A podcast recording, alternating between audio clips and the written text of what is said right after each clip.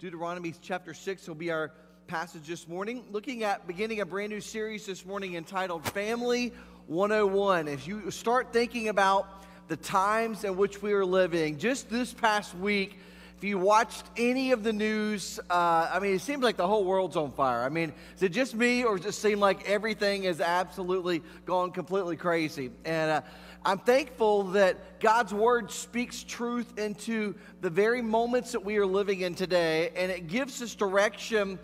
And as a parent, we don't have to sit there uh, and wonder which direction is the right direction, which way we're supposed to go in leading our family. God's Word gives us wisdom and direction. And uh, over the course of the next few Sundays, we're going to be looking at this series, Family 101, navigating the parenting role in challenging times. And I believe we are definitely in those challenging times. And uh, as you're thinking about wrapping up a school year, uh, you're thinking about starting a new school year. Some of your kids are going to be starting at new schools. We have uh, our twins are getting ready to finish up fifth grade and going to be uh, moving on to middle school. And uh, I remember each of our older two kids when they crossed that bridge and finished up fifth grade, and we're getting ready to move up. And uh, you know, as a parent of a, uh, especially a daughter going up to middle school. Uh, I, evidently, the, the assistant principal saw the look on our face when I'm walking around uh, the hallways uh, there at that beginning, that first day. And I, I'm, some of these boys look like, I mean, Jason, you teach there, you know what I'm talking about. They look like they're grown men. I mean, they, they have full beards, and uh, I mean, they are, they're, they're, they're taller than me. And I'm sitting here thinking, I'm sending my daughter into this environment. I mean, this is the craziest thing I've ever seen. I didn't even know you could have a beard and, and as, as a, a middle schooler. I mean, but they're walking in the classroom, and I'm sitting here thinking, I can't even imagine this. And the assistant principal, she comes over, and this was pre COVID, obviously. She kind of puts her arm on my, my hand on my shoulder. She said, Dad, it's going to be okay.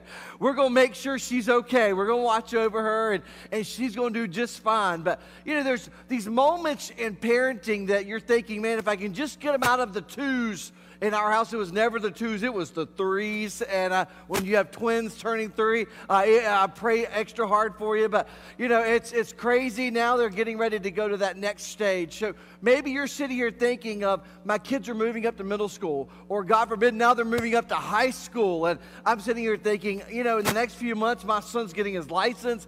He's going to be behind the wheel uh, without mom and dad there to say, slow down, stop, turn, you know, all the things. I mean, even to this day, at 46 years old, if I drive with my dad, anybody else have the feeling if I drive with my dad, he's going to say, You better go slow down. You got to turn up here. I'm like, That's my exit. That's where I live. I know how to get home. And, but he's still going to, you know, parent and, uh, and shepherd and guide. And some of you are laughing because your kids are grown and they're out of the house and you know what I'm talking about. There's still moments that you want to speak into their lives and you're wanting to give them advice and you hope that they're still listening. You hope that they're still taking and heeding that advice. This morning, the title of the message is called The Parent's Priority. If you are a parent, you know someone who is a parent, you had a parent, you would agree that parenting is very difficult this morning. Would you raise your hand? Anybody like that in the building? All right. Parenting is not easy. In fact, it's never over either. Doesn't matter how old they get. And, and I'm laughing because Aaron, you and Connie, uh, over the course of 2020, married, had both of their kids get married, and I'm thinking, man, I mean, you hit the jackpot all in one year. I mean, talk about broke. I mean, you can't retire anytime in the near future, but you're going to have to keep working for a long time because they're coming out of college and getting married all at the exact same time. And you're thinking, I mean, what a, what a crazy time. But, folks, it, the priority of the parent is so important. I like what Mark Twain said, or, or I don't know if I'll say I like it, but it's a, a, funny statement. He was talking about parenting. He said, when they're 13, put them in a barrel and nail the lid shut and feed them through the knot hole. Then his advice was, when they're 16, plug the knot hole. All right. So, I mean, they get to that point in life, you know, uh, before long, I mean, I'm looking up to Micah. He is one, well, I took him to his, uh, annual uh, checkup this week, and I just said something last Sunday on Mother's Day about you know being in the doctor's office. I had he and Malachi in there at the same time, and Malachi's cracking jokes and saying all these crazy things to the doctor, and I'm sitting there going, he's like, no, what are they allergic to? I was like, oh, here we go again. I mean, seriously, I, why are you asking me? You have their charts. You know what they're allergic to, but they're sitting there and they measured him and they they told his his height and. Uh, I was like, Are you sure? And so they went back and measured again, and he was actually one inch shorter than me. And, and they're like, He's probably going to be around 5'8, 5'9, 5'10 at the most. Well, I'm 5'8. My wife is 5'4. I mean, it's really not in the cards for him to have. Uh, uh he's not. He wants to be six foot. My dad was six one. But I mean, I don't think it's probably going to happen uh, as much as he wants it to be. But anyway, there, there, there's a challenging point, and you look at the parent Bobby, you sit there, look at your kid, and you're like, you might be taller than me, but you still have to listen. You still have to obey. There's still problems and struggles that they deal with. And I will say, I've had my shares of joy in parenting.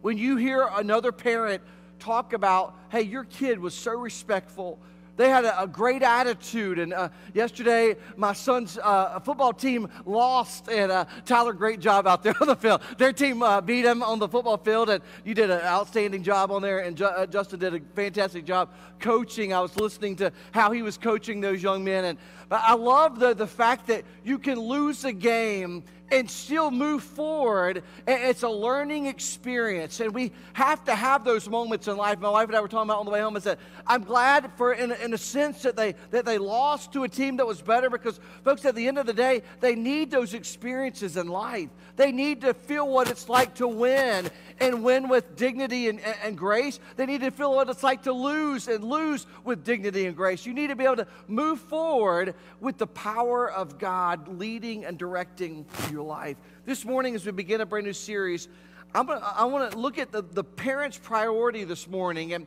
folks, if you're not yet a parent, or maybe you're one day will be, or you're hoping to one day be a parent, what is our number one priority? In fact, when you look at the scripture, if you're taking notes, looking at Deuteronomy chapter 6, we see some the priorities outlined in scripture. A parent's priority is to gradually transfer a child's dependence away from the parents until their dependence rests solely on God. Think about this for just a moment. My goal is not to create little robots.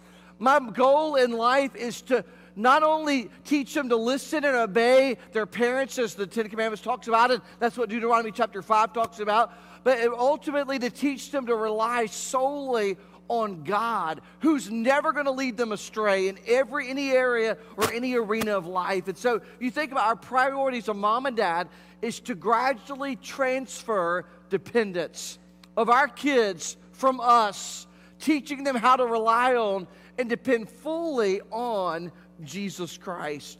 When our kids are little, they depend on us for every, every single thing. I mean, they, they'll cry anytime they don't get their way. And they, they scream when they want a bottle. They scream for sometimes no reason. They scream when they want to be changed. They scream when they want to be held or they want to be put down. Uh, over time, though, you transfer that dependence. And I remember the moment in our house whenever you start giving them a spoon for the very first time and they're going to feed themselves.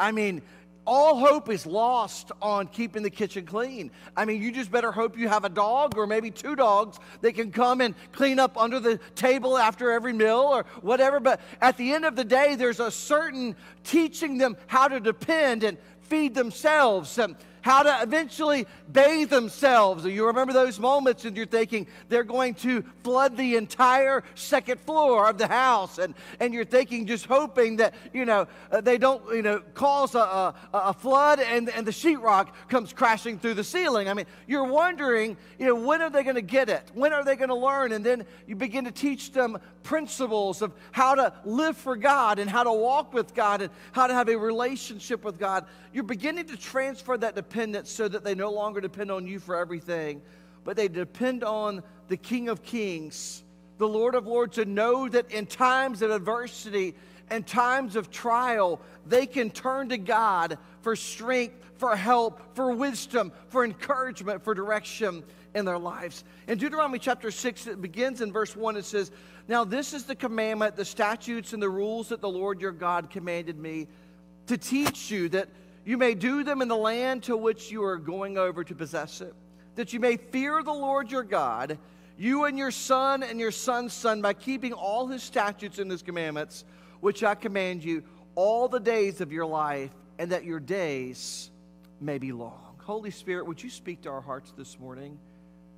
Lord, over the course of the next few moments, may we just set aside any distractions. Lord, if we're watching here live and in person, whether we're watching online or we'll watch sometime over the course of the next week or so, God, may, may your Holy Spirit arrest our attention and, and focus our attention on your word and the power that it has to transform and change our lives. God, I pray that when we look at all of the bad things that are happening in our world, God, we have such an important role as parents, and we have a priority to teach them to love God, to teach them to have a personal relationship with Jesus. And God, I pray that we would set aside all of those things that are seeking to distract us and, and steal our time and, and our attention. God, and focus on your word this morning and allow it to transform our lives. Lord, if there's someone here or someone who watching online who does not have a personal relationship with you, Lord, may this moment be that very moment that your Holy Spirit convicts them and shows them that they're a sinner in need of a Savior and draws them into a personal relationship with you this morning. May they confess their sins and receive forgiveness and freedom from that bondage of sin. God, may you do a mighty work in our hearts and lives. May you transform our homes and our families this week as we begin to study and, and dig into the Word of God. May you do a mighty work in our midst. We'll give you all the praise and honor and glory. In your precious name we pray. Amen.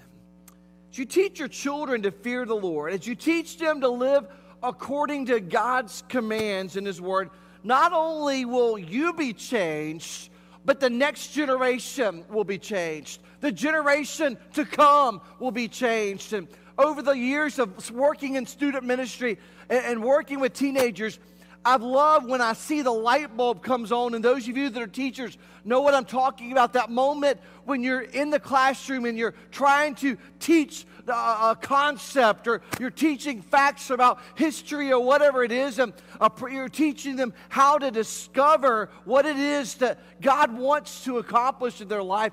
Well, I love working with students in student ministry and seeing that light turn on, and they're like, God has a purpose. He has a plan for my life, and He wants to work in my life today. There's something awesome about that. And so He's talking about training. As parents, we're to train our children not to depend on us, but as over time, they'll understand that God is the only person, the only one that we can depend fully on. Mom and dad may let you down. Your family may let you down. Your neighbors, your, your friends, all those people may let you down. But Jesus Christ is a friend that sticks closer than a brother. So, how do we do that? Deuteronomy gives us the, the two most important principles that if we'll live them out as a parent, God has a, a way of helping us learn to train our kids to depend fully and solely on God. First of all, God's telling us in His Word, He says, Love your God. That's our number one priority. He says, Hear therefore, O Israel, be careful to do them that it may go well with you and that you may multiply greatly as the Lord, the God of your fathers, has promised you. In a land flowing with milk and honey, He says, Hear, O Israel, the Lord our God, the Lord is one. You shall love the Lord your God with all your heart, with all your soul, and with all your might. When we look at Deuteronomy chapter 6, it's coming on the heels of Deuteronomy chapter 5, where he's going over the Ten Commandments and the importance it is to, to follow God and, and to choose to follow Jesus Christ and, and follow Him in, his li- in our lives. How much of us would say, how many of us would say this morning, I don't give God all of my heart, I give Him just a part of my heart? In church life, oftentimes you, you see certain people, they show up for Christmas or what's the other, uh, uh, the big day? Easter, all right? Sometimes we call those people creasters, all right? They come in at Christmas and they come at Easter. There's usually, uh, there's either a lily or a poinsettia on the platform. I mean, they've never seen the church like this. I mean, it's just a fern, folks. I mean, uh, but if you want a, a, a, lily, I'm sure we can find one if it helps you feel comfortable. But I'm, I'm totally playing. But I mean, that they come to church and they only see it a couple times a year. God doesn't have all of their heart, He has part of their heart because somewhere along the line they've never prioritized going to God's house and being a part of a church where God can speak to your truth into your life and use other people to encourage you in your relationship with Jesus Christ. No, we still love those people. I'm not making fun of them. I'm not. Uh, what I'm saying is, as you learn to give your relationship to God a priority, you start becoming faithful in attendance to church. You start saying, that's going to be that's going to be way up here on my list of priorities of things that I want to do with my family. And, and oftentimes, I think what happens is we think, well, you know what? We're, it's going to get better. Life's going to slow down. Who are you kidding? Who are we kidding?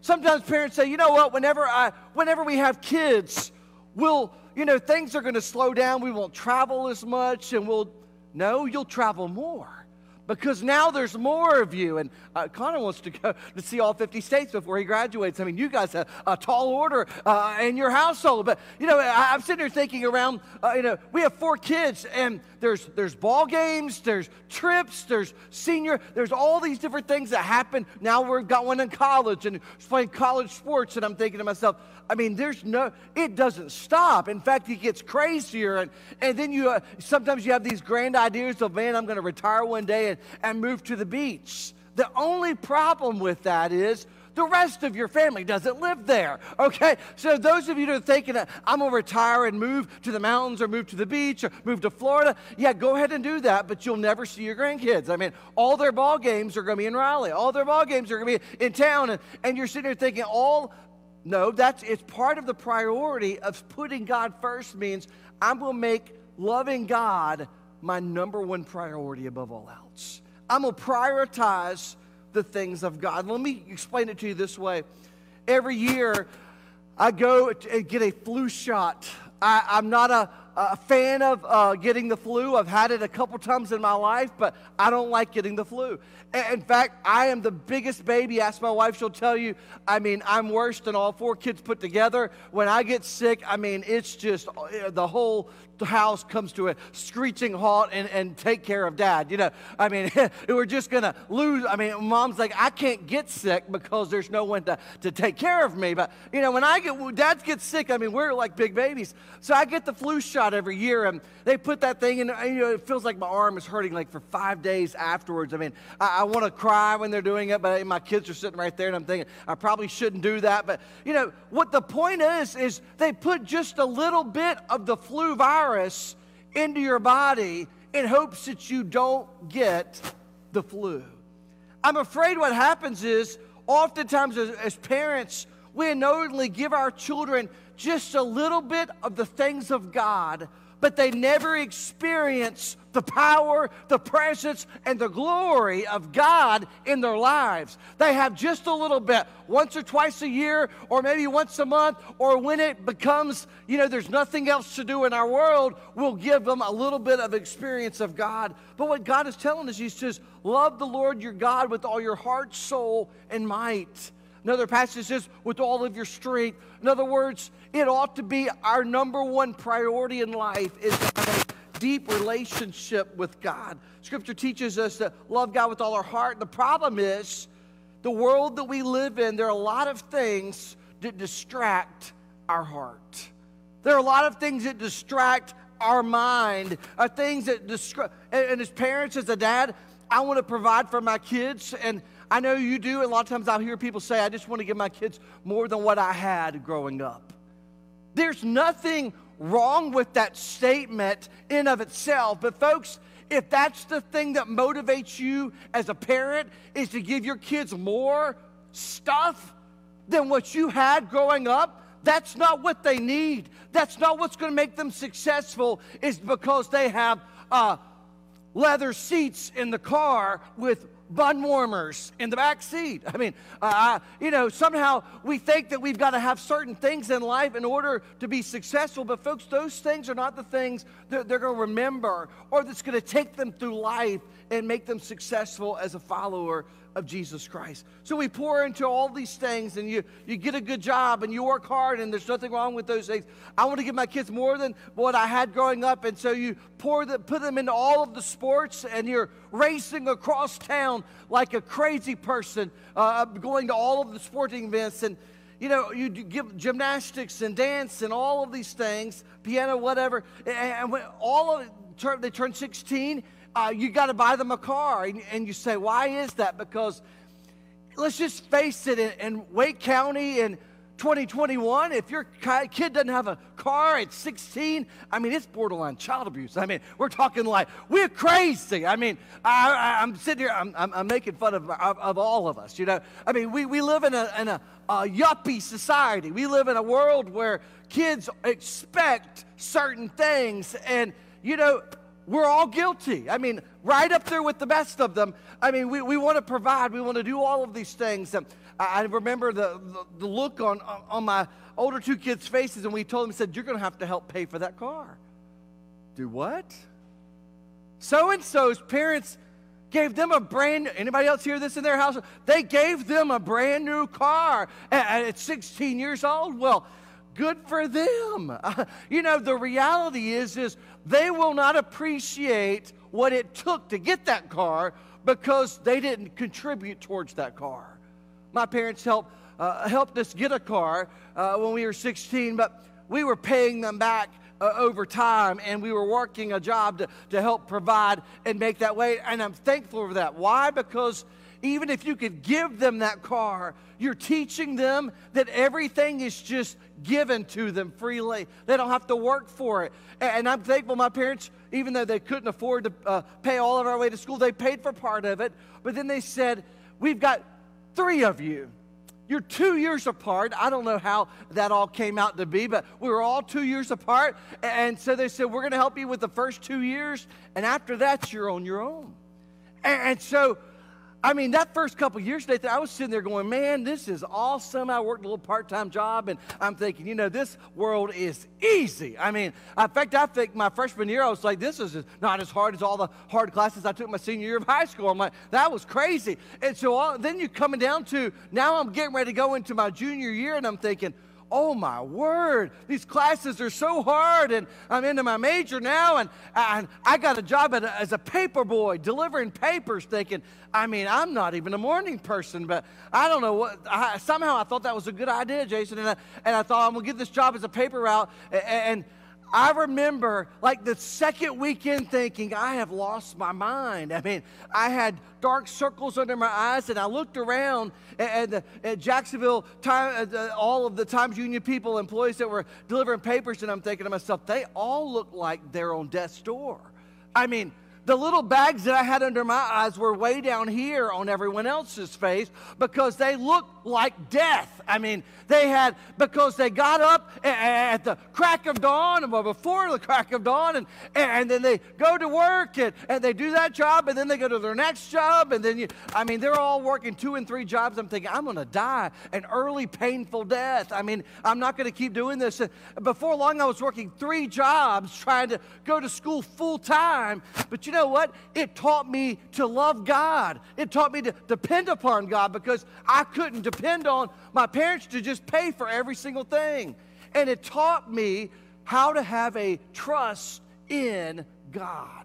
I remember a, a bill coming due, and you said, Well, just take out some debt. I was taught not to do that. I was told we're not going to take out a bunch of college loans. And in fact, with our daughter in college now, I'm like, I don't even know what that looks like. I've never had a college loan. And, and so I'm sitting here thinking through the whole process. But I remember one particular month, like 700 and some dollars that was still due, and I didn't have the money to pay it. I didn't know if I was going to have to drop out of school. I remember talking to dad on the phone and said, Dad, just pray. I said, I'm, I don't know what I'm going to do. I said, I've got this 700 some dollar bill that's due, and I've got to pay it by Friday. I didn't know what to do he said, Well, talk to the Lord about it, pray about it.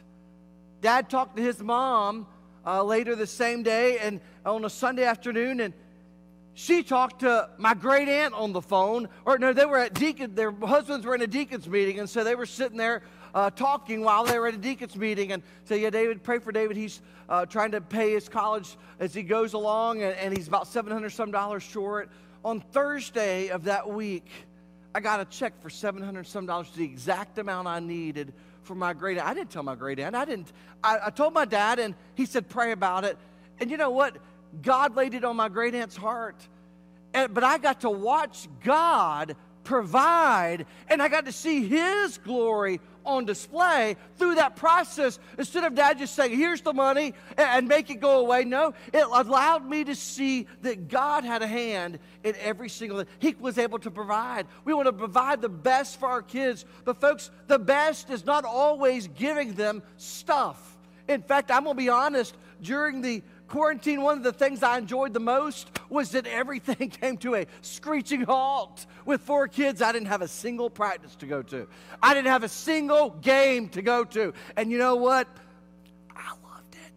I mean, let's just be real. Anybody else that go there said it was awesome. I mean, I was like Saturday mornings are like the best ever. I mean, I don't have to get out of bed. I don't have to go anywhere. I don't have to. I mean, I was just the greatest thing ever in, in the history of the world. But and then all of a sudden you start thinking, but we've got to return. Some things have to return, and and so all of these things are beginning to happen. And, and I, I thought the priorities. What is it that's most important?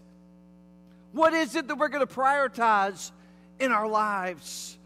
I'm afraid over the course of 12 to 15 months, some of our priorities have slipped in the sense of, you know what? I'm going to do what I want to do now. I'm just going to follow my own thing and do my own thing. And you know what? God has somehow slipped way down the list of priorities in our lives. And now it's kind of like, well, you know what? I'll see. Hey, Christmas is not that far away. I'll see Pastor Dave then. I mean, I'll just kind of create this atmosphere of doing what I want to do. But, folks, he says, Love the Lord your God with all your heart, soul, and mind. What is he saying? He says, It's imperative. Our kids must see a hunger for God, they must see a hunger for the things of God, becoming a priority in worshiping God in our lives. You see, loving the Lord with all your heart, soul, mind, and strength doesn't have happen when we say, you know what, church is no longer a priority. It's become so far down the list. Our kids are watching the decisions that we are making today in 2021 of saying, what's the most important priority in your life? Some of you need to recommit yourself, recommit your life to the Lord and say, you know what? over the course of time, I've allowed my priorities to get confused. And I need to get back into church. I need to start serving the Lord again. I need to start. Why? Because your son, your daughter are watching you. They're watching your example, and you're going to be leading them towards a deeper relationship with God or further away. And let me just say involvement in church does not mean that you show up late every Sunday barely squeak in on the last song, and you're gone during the closing prayer. Why? So you can meet, beat the Methodists to lunch on Sunday. And, and, and we laugh about it, but the folks is that's often the case is I'm trying to get out of here to get to the restaurant as quick as I can instead of building relationships and making disciples of Jesus Christ. Am I a contributing part of the family of God? Am I plugged in? Do I care about the spiritual development of my family and those families around me? I came across a study several years ago. I thought it was interesting. It's talking about kids who grow up with parents who are active Christ followers. And the influence of parents attending church. And it says this mom and dad, if mom and dad both attend church regularly, 72% of kids will as adults. That's staggering. But think about if only mom goes to church, it goes down significantly. 15% will attend as, as, as an adult. If dad goes to church, only dad, 55% will go as adults. If neither parent goes to church, 6% will go to church as adults. Dad, don't underestimate the value of your role in leading your family to follow Jesus. They're watching. Does dad truly love God? Does he have a heart for God? Does he truly believe the things that he says? Is he living it out in his daily life? Does he love the Lord with all of his heart? It means not only in words, but in action. Parents, you have a God given responsibility to say, Mom, it doesn't say your role is any less. In fact, when mom and dad team up, I mean, the, the chance for success long term in your kid's spiritual development is huge. Doesn't mean it's all going to be perfect, but it means that you're doing the very best that you can to point them towards a right relationship with Jesus Christ. What would I say if I came to your house this afternoon and unexpected and I knocked on your door and said, Come in, hey, I just wanted to kind of see how things were going at your house. And I just, I wanted to see how things, you know, how you're doing as parents. And I just start snooping around. I mean, yeah, anybody, your parents come to visit you from out of town, you start getting nervous. I mean, you start going, oh no. I mean, they're going to see this or that, or they're going to ask me where this is at. Or, I mean, I, I could spot these people a million miles away. But when mom and dad come to town, they bring their parents to church. They hadn't been to church since the last time the mom and dad were in town. And you're thinking to yourself, I mean, I don't think your mom and dad are really getting fooled here. I mean, I think you're fooling yourself if you think it's like me. I, I flossed the night before I go to the dentist. It doesn't take the fact that I didn't floss for the floss for the other the six months leading up to that dentist appointment, but I did it that one night before. My, my wife's like, You're not fooling the, the hygienist. She knows. I was like, I just don't want pieces of food to fly out and hit her mask on,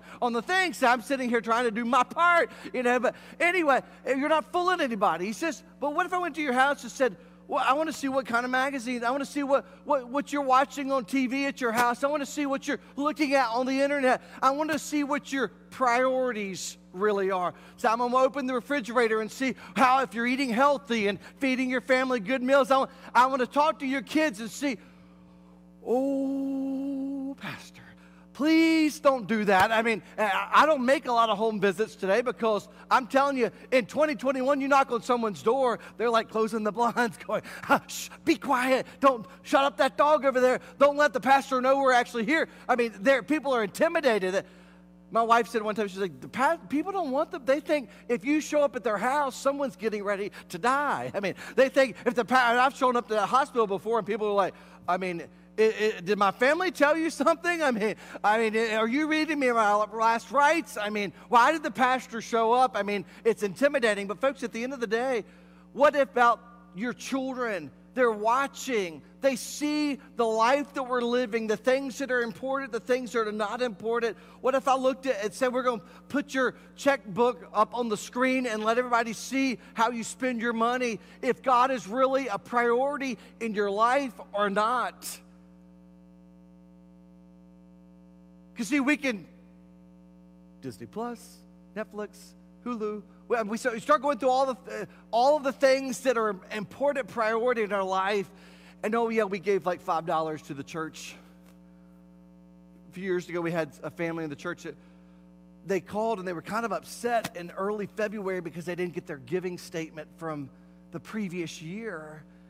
And so we, you know, the, the call was returned, but the call was, there was zero funds given in that previous year, and the stamp to send you a letter that you didn't give anything was more than you gave. I mean, so we didn't, you didn't get anything because you didn't give anything. And, and the reality is, is oftentimes in our lives, a whole year will go by and we realize I did not prioritize my relationship with God in 2021. The best thing we can do for our children is to, with all of our heart, soul, mind, and strength, choose to love God, live for God, allow Him to be a priority in our life. Then, secondly, lead our family. Look at verse 6. He says, And these words I command you today shall be on your heart. You shall teach them diligently to your children. You shall talk of them when you sit in your house, when you walk by the way, when you lie down. When you rise, you shall bind them as a sign on your hand and they shall be as frontlets between your eyes. You shall write them on the doorpost of your house and on your gates. What's he saying? He says, You have a responsibility to lead your family, lead your children to follow Jesus Christ. Other words, he says, when you sit down at the dinner table, our, our family prioritizes the dinner time meal. Why is that? Because early in the morning it's chaos trying to get everybody where they're supposed to go. But, folks, at dinner, we make a priority to sit down at the family table and we talk about the day. We talk about the good things, the bad things, what went well, what did not go well, what were we struggling with, what do we need prayer for. We talk about those things as a family. When you sit at home, when you take a walk, you talk about the goodness of God. When you see a, a sunset, don't just let that pass by and say, you know what, that's the handiwork of God. When you're standing there at the mountains and you see a beautiful waterfall or you see a, rainbow, that's the handiwork of God. When you sit out there at the beach or the seashore and you see the beautiful sunset or see the sunrise over the ocean, that's the handiwork of God. You get to explain this to your kids. He says, when you're driving to school, talk about the goodness of God. When you're sitting there uh, taking them to football practice or lacrosse or dance or whatever, talk about the relationship with God. Lead them towards a closer, more intimate relationship with God. He says, write them on your door frames of your house, right over the, the door coming in our entrance hall of our house. There's a there's a, uh, a plaque uh, a family at our church gave us. It says Joshua 24 15 is for me and my house, we will serve the Lord. It's a priority. We're saying, we're making a decision that we are choosing to follow Jesus Christ. So when all of our kids' friends come over, it doesn't matter what background they are, they see that. When they come over for dinner, we're still going to pray before our meal. I don't care who it is. You know what sometimes I do? I'll look at Mike and say, Micah, would you say the blessing? And it's Micah's friends all around the table. That's awesome for them to see. Here's one of their peers who knows God, has a relationship with. Now, they might not always appreciate it today, but you know what? It's important for them, for me to lead them towards a deeper relationship with God. Spiritual talk becomes not just something we do on the weekend, not just something at church or at youth group or at life group. It becomes a daily part of our lives, leading our children to follow Christ. Edward, Duke of Windsor, said this about America. He said, The thing that impresses me the most about America is the way the parents obey their children. Wow. Have you ever would imagine those of you that are 30, 40, 50 years old talking to your parents the way kids talk to their parents today? I would not still be alive. My parents would be in prison. Uh, but I'm thankful for that because they taught me respect for authority. They taught me to respect. And, folks, you know what? I have no doubts in my mind today. If my kid were to get pulled over by a police officer, they know how to handle themselves. 10 and 2, baby. Don't talk unless they ask you a question. Don't say something stupid. Why? It's not because the police are bad. It's because I don't want my kid to say something stupid and get in trouble. You listen. When they tell you to give them your license or registration, you do that. And don't do anything else. Don't smart off. Don't talk back to your teachers. And don't talk back to your coaches. Uh, there was a coach out there the other day on the football team. I was dying laughing. I mean, he was yelling at those kids left and right. I'm like, that's like old school coaching. I mean, he would he wasn't letting them. I mean, one little miss, slip of the ball or whatever, slip of the hand, and boy, he was laying into them. And I thought, that's what some of these kids actually need. They need someone to be tough on them, to love them, and to lead them towards success. We've got to lead our kids toward a right relationship with Jesus. And, and, and, folks, the reality is this morning is your kids don't need a friend. They need a parent that will love them and lead them towards Jesus Christ. It's vital. Folks, this morning, our kids are looking around for leaders. They're looking around for someone to point them in the right direction and point them towards a relationship with Jesus Christ. We must lead intentionally. We must lead intentionally. So, Pastor, what does that look like? And, folks, as you seek the heart of God, God will direct you and how to lead your family intentionally. You have to look at the priorities. Tana and I lead our family intentionally, and she's amazing at it. She's always seeing opportunities, and these are great ways that we can point towards Jesus Christ and ways that we can show them and, and allow them to see the, the, the, goodness of God in various situations. But we have a, our family is going to look different than yours because our family dynamics are different than yours. Uh, and our relationship is different. And, and, and we are minute the life both of us are completely consumed with ministry life and that's that's the life that we live and so our our example may not fit for your family. I'm not saying it does, but it, it works for us. Uh, and many times we have to prioritize our family and say that we're making our family first because everything else will crowd out our. You know how many times we have come back from vacation because of a death in the church? I can't count them on both hands and both feet, and probably two or three more times of all of that, including spring break of this year. The reality is, we have to make the most of every moment we have because our lives are so busy. We are, have a million things pulling and vying for our attention. And so we have to do it. Tana's number one ministry is to me and to our family. You say, well, I don't agree with that. Well, it's not your household.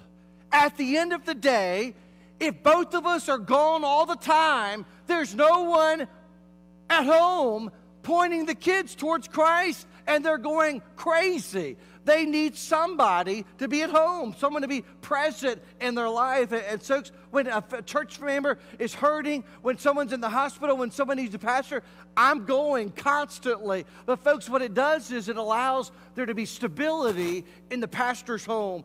And I remember when we first got married, Tana went from just being a regular church member to all of a sudden she's the assistant pastor's wife, the youth pastor's wife, and she's immediately teaching teen girls, and she loves middle school girls. Absolutely, that's she. She stepped into that role. I'm sitting there thinking, that's the the toughest group. I've got a, a, daughter who's getting ready to go to middle school myself. I mean, that's a tough age and a tough time sometimes for kids. She loves it. She said they're, they're teachable, they're trainable, they're moldable. You have so much opportunity to see their value and worth in, in Christ. She loves them. Then she's worked with ladies' ministry and she's taught a ladies' Sunday school class and she's helped with young married couples over the years. But what happens is, right now, in the season that we're in, her number one priority is not to be doing all of those things. Her number one priority is to be at home and to help raise our children and, and be there to support me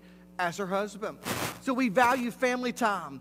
We lead intentionally. We have date nights throughout the it's not every single week i was wish it were but uh, we do it often and when we go out and say what is the point of that my kids need to see that we prioritize one another we prioritize the family and that life does not revolve around them.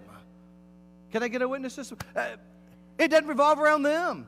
Our, yeah, we go to games, we do all those things, but we spend time focusing on our marriage, on our relationship with one another. We, we date one another. We have those, we are countercultural. Just because everyone else is doing it does not mean you are. I grew up in a house like that. I used to hate my dad. I don't care if everybody is jumping off the bridge. You're not. and it used to burn me up. But, folks, now I find myself saying the same thing. I don't care if every single person drinks the Kool Aid. You're not. You're not going down that road. And, folks, even today, I'm thankful there are many times my kids have said, I watched and I saw where that led, and it was not a good place. It was not a, a place that, uh, that was going to help. The Word of God says in Proverbs 22 6, He says, Train up a child in the way he should go. Even when he is old, he'll not depart from it. The word train is the word chanok, which means it refers to the palate in your mouth. In the Old Testament, when a, a mother would give birth to a young baby, there would be a midwife there wasn't a, a, a, giant hospital for them to go to, and Rex Hospital and the, the, birthing center wasn't all those things. But the midwife that would deliver them would, would reach in and, and uh, dip her, fam, her finger into a paste and put it in the roof of the mouth, on the palate of the baby's mouth, on the chanok. And what it would do was it would initiate a hunger and it would cause the baby to eat or to nurse. So, what parents do is we, we train, we initiate, we dedicate our children. Last Sunday, a whole bunch of kids across the stage up here were dedicated. We're initiating that hunger and that thirst for the things of God.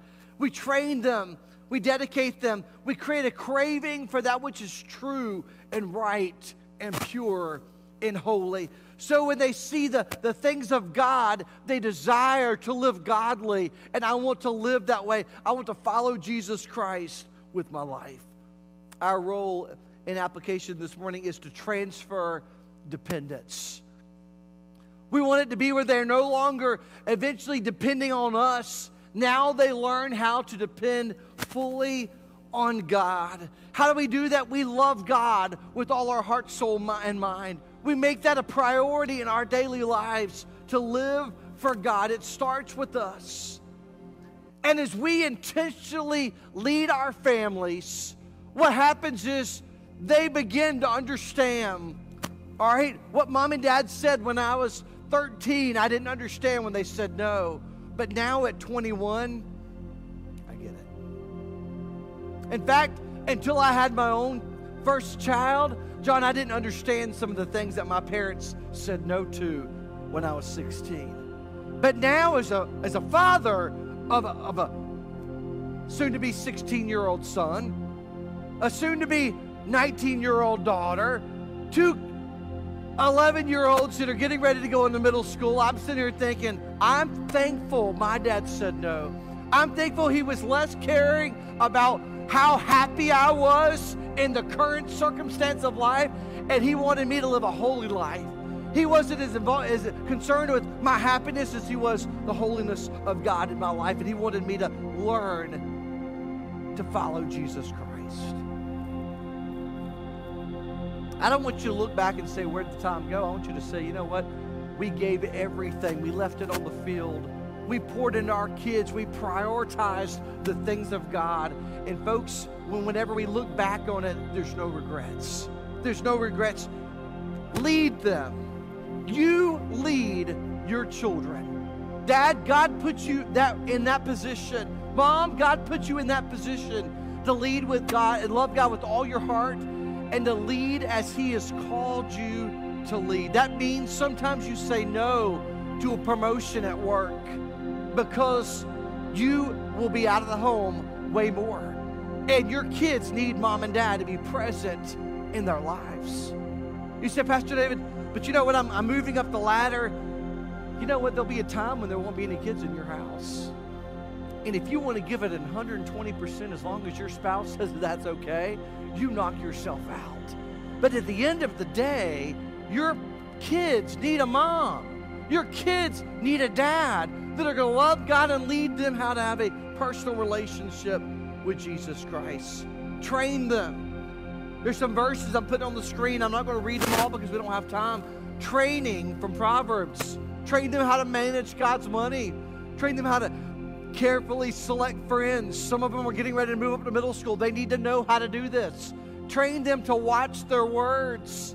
Maybe mom and dad need to watch their words so that their kids can watch their words. Teach them how to be responsible. Teach them how, train them how to guard their minds. Teach them how to be generous. Teach them how to fear God. Snapshot that picture on your phone. But the reality is, as moms and dads, we have a responsibility to train our kids to follow Jesus Christ. This morning, are you leading your children or are your children leading you? Heavenly Father, I pray this morning you would speak to our hearts. Lord, I'll be the first to admit there's so many areas I have failed as, as a dad, as a father, as a husband, as a man. And God, I ask for forgiveness. I ask for cleansing.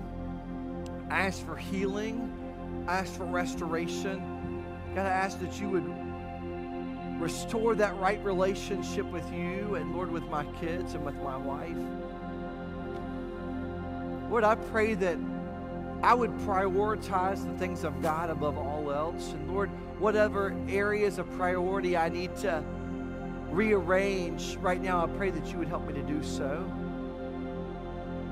It would help me to take serious responsibility of leading my family into a right relationship with God.